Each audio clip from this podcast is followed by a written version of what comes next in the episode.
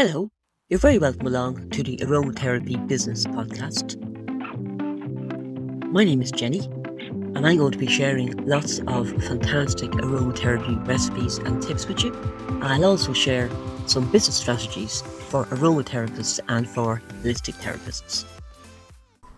And in this episode, I'm going to share an absolutely amazing essential oil recipe for eczema. One of the really great things about essential oils is that they don't just work on the presenting symptoms, they also work on several underlying causes at once, and this is no exception. The blend I'm going to share with you will help not only inflammation and pain and speed healing, but it will also help with stress, which is one of the major underlying causes of eczema, as well as a lot of other skin conditions as well. The blend of oils that I use is bergamot, lavender and chamomile. Bergamot is anti-inflammatory, it's a very good painkiller, and it's fantastic for stress. If you've listened to other episodes, you probably know that I actually call bergamot the little oil of stress. Lavender is also anti-inflammatory and pain-killing, and it speeds up healing. I call lavender the Leonardo da Vinci of essential oils, because it's great at everything.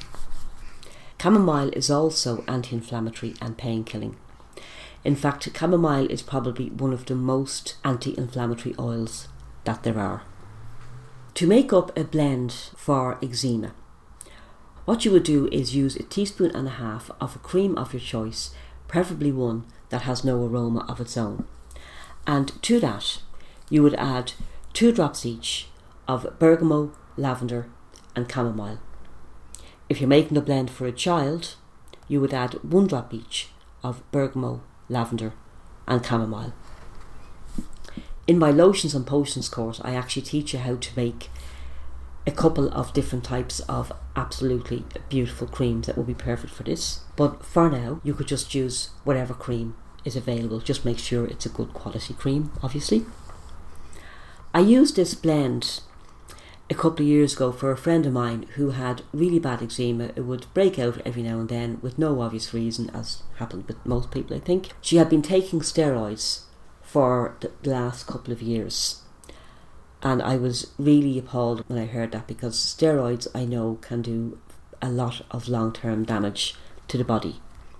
So I asked, would you like to try a cream? So she was open to anything. I made a cream for her, and when I met her the next time, she was absolutely blown away by it. She said it worked an awful lot quicker than the steroid creams that her doctor had given her. And there were no long-term side effects. So there are a couple of contraindications to these oils, as in times when they shouldn't be used. Bergamot should not be used on skin that will be exposed to bright sunlight or a sunbed within 48 hours. Lavender and chamomile should not be used by pregnant women. There is a very outside chance that they could bring on a period, although as far as I'm aware, there are no known cases of essential oils ever having caused harm to a mother or a baby. So I hope you found that helpful. And if you'd like to know more about making your own aromatherapy products, why not check out my Lotions and Potions course.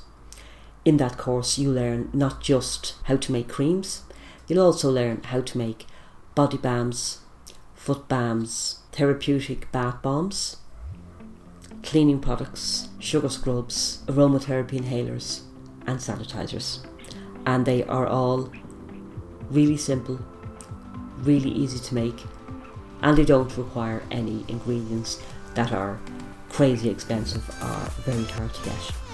I'll put the link for the Lotions and Potions course just below this episode. Feel free to check it out.